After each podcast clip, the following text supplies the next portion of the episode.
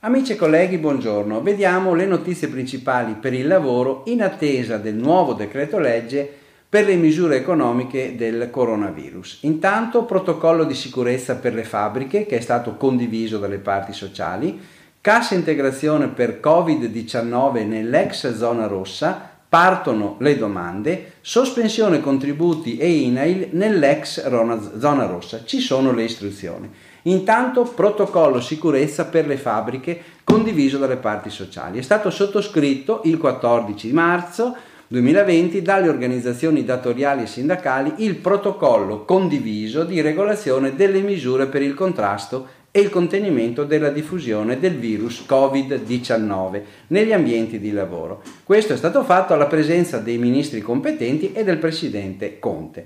Tenuto conto di quanto emanato dal Ministero della Salute, questo prevede la prosecuzione delle attività, ma solo in presenza di adeguati livelli di protezione per i lavoratori. In sintesi, le regole principali prevedono obblighi di informazione sulla prevenzione Covid-19 con appositi depliant all'entrata e messa a disposizione dei dispositivi igienici di protezione, Ingresso in azienda con controllo preventivo della temperatura corporea e se superiore a 37,5 non va consentito l'accesso. Le persone in questa condizione saranno isolate e fornite di mascherine in attesa dell'intervento della ASL. Per l'accesso di fornitori esterni e personale in appalto vanno individuate procedure di ingresso e uscita che riducono le occasioni di contatto con il personale aziendale. L'azienda deve assicurare la pulizia giornaliera e la sanificazione periodica dei locali, delle postazioni di lavoro e in particolare degli strumenti informatici negli spazi comuni. Se il lavoro impone di lavorare a distanza interpersonale minore di un metro e non siano possibili proprio altre soluzioni, è obbligatorio l'uso delle mascherine e di altri dispositivi di protezione, guanti, occhiali, tutte assicurare poi un piano di turnazione dei dipendenti, utilizzare lo smart working e disporre la chiusura di tutti i reparti che non sono essenziali alla produzione dove ciò non sia possibile. Valutare sempre la possibilità di utilizzare ammortizzatori sociali per l'intera compagine sociale, a utilizzare eventualmente periodi di ferie arretrati e non ancora fruiti, la sorveglianza sanitaria del medico competente che deve proseguire rispettando il decalogo del Ministero perché rappresenta una ulteriore misura di prevenzione e di sicurezza. Infine va costituito un comitato aziendale rapidamente con la partecipazione delle rappresentanze sindacali per applicazione e verifica delle regole di questo protocollo.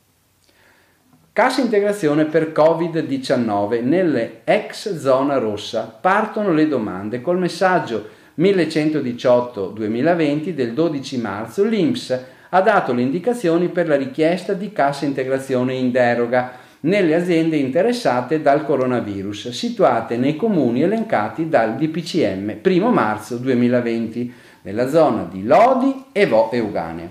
La causale da utilizzare è Covid-19 DL 9 2020. Le domande di cassa integrazione ordinaria e di assegno ordinario possono essere presentate anche in assenza di consultazione sindacale, sia per interruzione o riduzione dell'attività lavorativa di unità produttive site nei comuni della zona rossa, che per interruzione o riduzione dell'attività dei dipendenti residenti nei comuni della zona rossa e che non potevano ovviamente spostarsi in aziende che erano collocati in altri comuni. Sospensione contributi e INAIL della ex zona rossa, anche qui le istruzioni.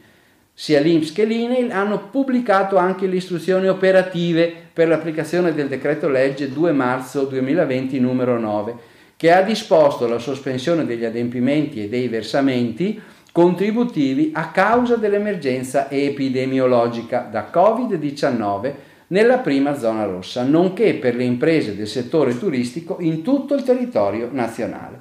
Con la circolare 37 del 12 marzo 2020 l'INPS chiarisce le modalità operative per la sospensione che riguarda datori di lavoro privati, lavoratori autonomo, commercianti, committenti obbligati alla gestione separata. Per quanto riguarda invece l'INAIL, il documento è la circolare numero 7 dell'11 marzo 2020. Bene,